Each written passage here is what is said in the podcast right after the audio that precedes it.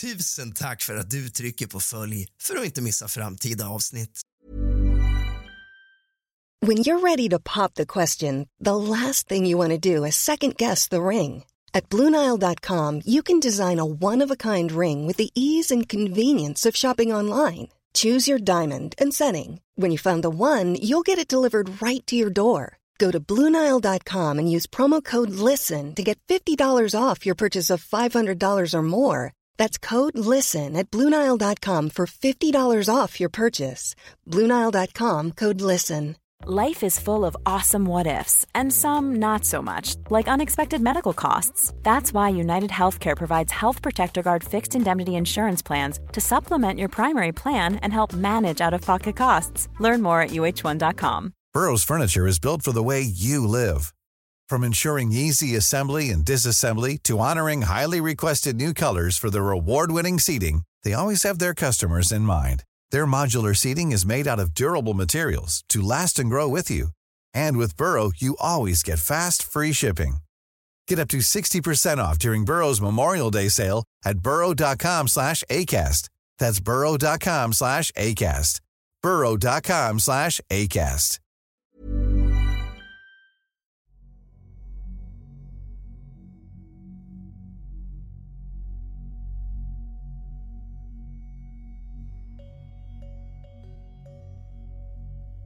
God afton, din lilla fegis.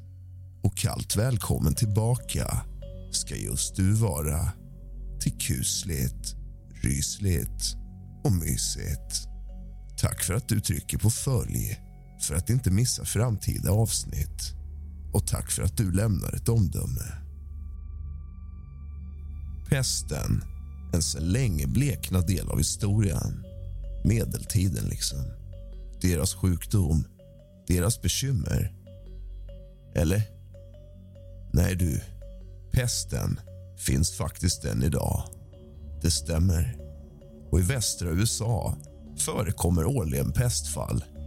Under 2000-talet mellan 5 och 10 fall per år.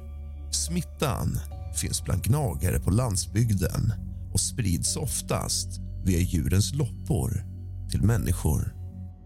Pest är endemiskt på Madagaskar sedan 1980 och bland annat ett större utbrott säsongen 2014 till 2015 med över 335 fall, varav 79 dödsfall.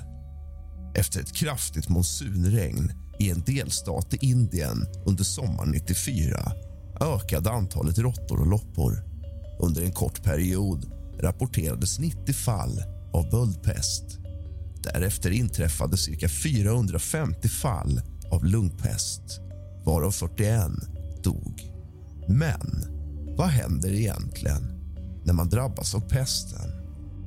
Människan smittas i första hand av pestsmittade loppor men sjukdomen kan också smitta mellan människor som har infektioner i lungorna via droppar från upphostningar. Inkubationstiden är vanligen 2 till 4 dygn. Efter ett bett av en pestsmittad loppa insjuknar du med akut hög feber. Du får huvudvärk, förstorade lymfkörtlar som är belägna i anslutning till bettet. Förstoringen kan bli mycket uttalad. VAR töms genom huden. Bakterien når din blodbana och ger dig blodförgiftning. Du får hudblödningar och vävnadsdöd vilket är bakgrunden till begreppet svarta döden. Om inte behandling sätts in i tid är dödligheten vid böldpest över 50 procent. Om pestbakterien når lungorna kan man insjukna i lungpest. Där är förloppet väldigt snabbt och dödligheten är nästan 100 procent utan behandling. Vi måste tänka på att redan före pesten hade världstemperaturen börjat sjunka vilket orsakade allvarlig brist på livsmedel. Denna period av kyla skulle pågå fram till slutet av 1800-talet och kallas den lilla istiden. Med detta sagt började särskilt bondebefolkningen att drabbas hårt. Så småningom nådde detta sin höjdpunkt i Västeuropa 1315 till 1317 i form av den stora hungersnöden. Visst, en generation före böldpesten men hungersnöden ödelade Europa. 10% av den europeiska befolkningen dog. Om du hade levt då hade du förmodligen sett en person som du håller kär dö. När hungersnöden och förändringar i kriget till det sämre tog ut sin rätt på befolkningen hade en ny typ av virus börjat utvecklas i Centralasien. Kanske inte nytt. Man misstänker att svarta döden är genetiskt kopplad till en annan pest 800 år tidigare som i stort sett bidrog till att avsluta de romerska ambitionerna att återförena staden Rom. Men det är en annan historia. Hur som helst, Yersina pestis, den bakterie som majoriteten misstänker var orsaken började först dyka upp i den ökända formen i Kina. Det råder lite oenighet om när den exakt uppträdde men 1330-talet hade varit ett riktigt dåligt årtionde för Kina. När sjukdomen spred sig tog den uppskattningsvis 25 miljoner människor i Asien före 1347. Det året kom pesten till Konstantinopel som var på tillbakagång men fortfarande ganska viktigt och Kaffa på Krim har hört historien om mongolerna som belägrade staden och slängde över sina smittade släktingar över Kaffas murar. Ja, den händelsen påskyndade förmodligen det hela. Genuesiska handelsmän från Italien flydde staden i hopp om att undvika katastrofen. På så sätt kom pesten att besöka både Europa och Mellanöstern. Samma genuesiska handelsmän dök upp ganska döda i Venedig inte långt därefter. Alexandria, Gaza, Paris, London. Inte många städer var säkra alls. Under de följande sex åren tog pesten i stort sett allting i sitt anspråk. Ingen var säker. Om man blev smittad var man i stort sett tvungen att hoppas att man fick den buboniska varianten och därmed hade en chans att överleva, även om även den var otroligt dödlig. Om man fick pneumoniska eller septiska varianten var man i stort sett körd. Människor på den tiden noterade även att det fanns olika typer av pest. De hade bara inget bra sätt att hantera det. Så pesten fortsatte att döda mellan 45 och 50 procent av den europeiska befolkningen och omkring 33 procent av Mellanösterns befolkning. Om du levde på den tiden var du ganska säker på att få ett besök och förlora åtminstone en anhörig eller till och med själv dö till följd av infektionen. De enda områden i Europa som överlevde utan större katastrofer var Milano och Polen, av olika skäl. Människor försökte hantera det. Läkare bar de ikoniska fågelmaskerna. Vissa började skada sig själva som botgöring för mänsklighetens synder vilket ledde till flaggrörelsen. Och Kyrkorna och klostren var oftast de värst drabbade eftersom de tog hand om de sjuka vilket ledde till att pesten spreds till präster, munkar och nunnor. Den kulturella effekten var enorm. I Europa kan man i målningar och texter som gjordes efter pesten se skelett och andra apokalyptiska scener vilket tyder på att döden tog en mycket större roll nu än tidigare. De långsiktiga effekterna var vad som bidrog till att sätta igång renässansen på många områden. Men oavsett hur utbrottet började så reste sjukdomen så småningom till London hösten 1348. Den skulle sen sprida sig fort från London till det som nu är Storbritannien längs hela kusten kommande vinter. På vår... Ready to pop the question? The jewelers at BlueNile.com have got sparkle down to a science with beautiful lab-grown diamonds worthy of your most brilliant moments. Their lab grown diamonds are independently graded and guaranteed identical to natural diamonds, and they're ready to ship to your door. Go to Bluenile.com and use promo code LISTEN to get $50 off your purchase of $500 or more. That's code LISTEN at Bluenile.com for $50 off. Bluenile.com code LISTEN. Everyone knows therapy is great for solving problems, but getting therapy has its own problems too like finding the right therapist, fitting into their schedule, and of course, the cost. Well, BetterHelp can solve those problems. It's totally online and built around your schedule. It's surprisingly affordable too. Connect with a credentialed therapist by phone, video, or online chat, all from the comfort of your home. Visit betterhelp.com to learn more and save 10% on your first month. That's BetterHelp, H E L P. How would you like to look five years younger? In a clinical study, people that had volume added with Juvederm Voluma XC in the cheeks perceived themselves as looking five years younger at six months after treatment. Look younger, feel like you. Add volume for lift and contour in the cheeks with Juvederm Voluma XC. Reverse signs of aging by adding volume to smooth laugh lines with Juvederm Volure XC. For important safety information and to find a licensed specialist, visit juvederm.com. That's J U V E D E R M.com. Not for people with severe allergic reactions, allergies to lidocaine, or the proteins used in Juvederm. Common side effects include injection site redness, swelling, pain, tenderness, firmness, lumps, bumps, bruising, discoloration, or itching. There's a risk of unintentional injection into a blood vessel, which can cause vision abnormalities, blindness, stroke, temporary scabs, or scarring. Talk to a licensed specialist to find out if it's right for you. 1349 härjade den i Europas mellersta länder. Inom tre år skulle 25–50 procent av den befolkning som den hade nått drabbas och dödas. Pesten uppträdde i tre former. Lungpest, böldpest och septisk pest. På grund av utbrottets svårighetsgrad och de symptom som följde med utbrottet visste befolkningen inte vad de skulle göra vid denna förödelse. När pesten började sprida sig blev allt tydligare folk överväldigade.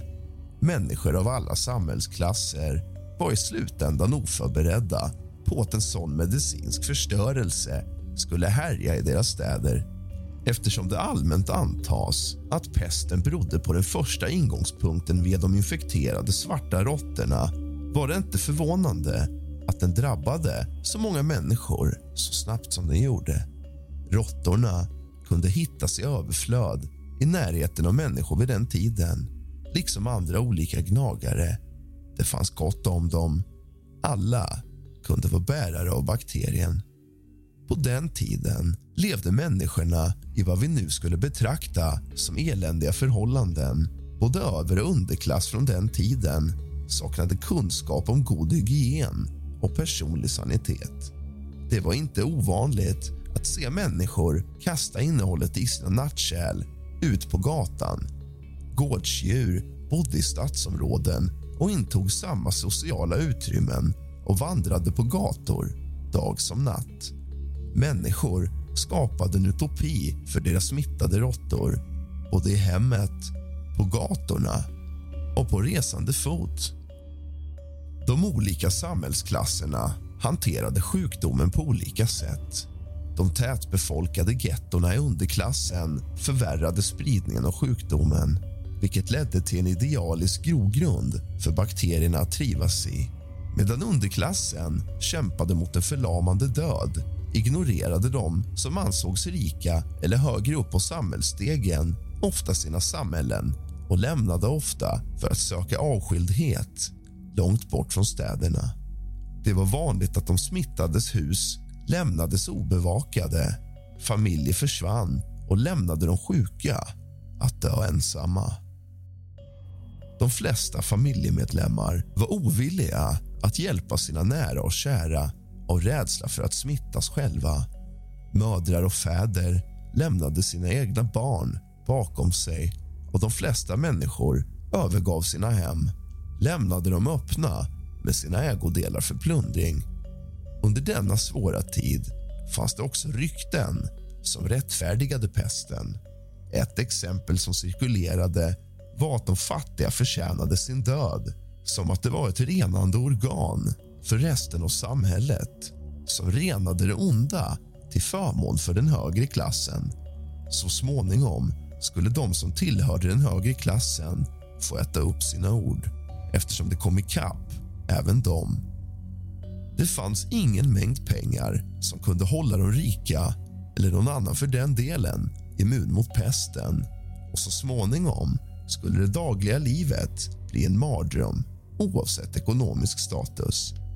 Det blev uppenbart att det var oundvikligt att drabbas av pesten. Som jämförelse kan nämnas att Milanos befolkning hanterade pesten på ett annorlunda sätt. Här förseglade man oftast de infekterade husen med både döda och levande människor. På grund av denna brutala politik hade Milano den lägsta italienska dödligheten på endast 15 procent jämfört med Londons 50. Den svarta döden avtog långsamt och den totala effekten av pesten ledde till att 24 miljoner dog. Den exakta orsaken till minskningen av sjukdomen är okänd men det kan bero på det kalla vädret, förändringar i golv och hygien eller brist på smittbärare. Vad är en pestdoktor, undrar ni? Det kanske ni inte alls undrar. Ni kanske inte ens hört talas om det. Men om du går in på Google och söker pestdoktor så dyker det upp en kuslig varelse med gestalt. Det ser ut som en gasmask med näbb. Ser rätt kusligt ut, va? Vad är detta? Det ska vi ta reda på. En pestläkare var en läkare som behandlade offer för böldpest under epidemier. Dessa läkare anlitades av städerna för att behandla smittade patienter oavsett inkomst. Särskilt de fattiga som inte hade råd att betala. Pestläkare hade ett blandat rykte. Vissa medborgare såg deras närvaro som en varning om att lämna området.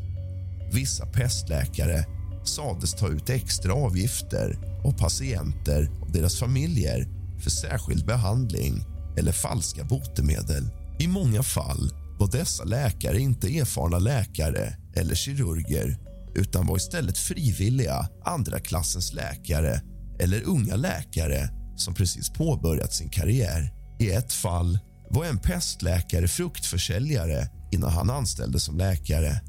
Pestläkare botade sällan patienter utan tjänade istället till att registrera dödssiffror och antalet smittade personer i demografiskt syfte. I Frankrike och Holland saknade pestläkare oftast medicinsk utbildning. Pestläkare kallades kommunala eller kommunala pestläkare medan allmänläkare var separata läkare och båda kunde befinna sig i samma stad samtidigt. Det första omnämnandet av den ikoniska pestläkaren var under pestutbrottet 1619 i Paris. I det skriftliga arbetet av den kungliga läkaren Charles som då var i tjänst hos kung Ludvig det publicerades en berömd illustration av förläggaren Paulus Fürst, ikoniska doktor med schnabel. I detta satiriska verk beskriver Fürst hur doktorn inte gör något annat än att skrämma folk och ta pengar från de döende och de döda. I vissa europeiska städer ombads pestläkare göra obduktioner för att hjälpa till att fastställa dödsorsaken och hur pesten påverkade människorna. De hjälpte till med testamenten och gav råd till sina patienter hur de skulle bete sig före döden. Dessa råd varierade beroende på patienten och efter medeltiden styrdes förhållandet mellan läkare och patient av en allt mer komplicerad etisk kod. Vissa Hey, it's Paige DeSorbo from Giggly Squad. High quality fashion without the price tag. Say hello to Quince. I'm snagging high-end essentials like cozy cashmere sweaters, sleek leather jackets, fine jewelry, and so much more. With Quince being 50 to 80% less than similar brands. And they partner with factories that prioritize safe, ethical, and responsible manufacturing. I love that. Luxury quality within reach. Go to quince.com slash style to get free shipping and 365 day returns on your next order. Quince.com slash style. Pestläkare bar en särskild dräkt som bestod av ankellång överrock och en fågelliknande näbbmask ofta fylld med söta eller starka doftande ämnen som till exempel lavendel tillsammans med handskar, stövlar och en bredbrättad hatt och ett yttre överklädesplagg. Dräkten bars inte av alla medeltida läkare som behandlade pesten. Den typiska masken hade glasöppningar för ögonen och en böjd näbb formad som en fågelnäbb med remmar som höll näbben framför läkarens näsa. Masken hade två små näshål och var en typ av andningsskydd som innehöll aromatiska föremål. Näbben kunde innehålla torkade blommor, rosor, nejlika, lavendel, pepparmynta, kamfer, ättiksvamp, enbär, kryddnejlika, myrra och storax. Syftet med masken var att hålla dåliga lukter borta som ansågs vara den huvudsakliga orsaken till sjukdomen. Läkaren trodde att örterna skulle motverka de onda lukterna från pesten och hindra dem från att bli smittade. Den bredbrättade läderhatten angav deras yrke och de använde sig av träkäppar för att peka ut områden som behövde uppmärksammas för att undersöka patienter utan att röra dem. Käpparna användes även för att hålla folk borta och ta bort kläder från pestoffer utan att behöva röra dem. Ett kontrakt med en pestläkare var ett avtal mellan staden och läkaren. Dessa kontrakt finns i europeiska statsarkiv. Deras avtalsansvar var att se till att sjukdomen inte spred sig från smittad till icke smittad. En pestläkare var tvungen att sitta i lång karantän efter att ha träffat en pestpatient. Källor finns angivna i avsnittets beskrivning. Du har lyssnat på kusligt, rysligt och mysigt av och med mig, Rask. Sov gott.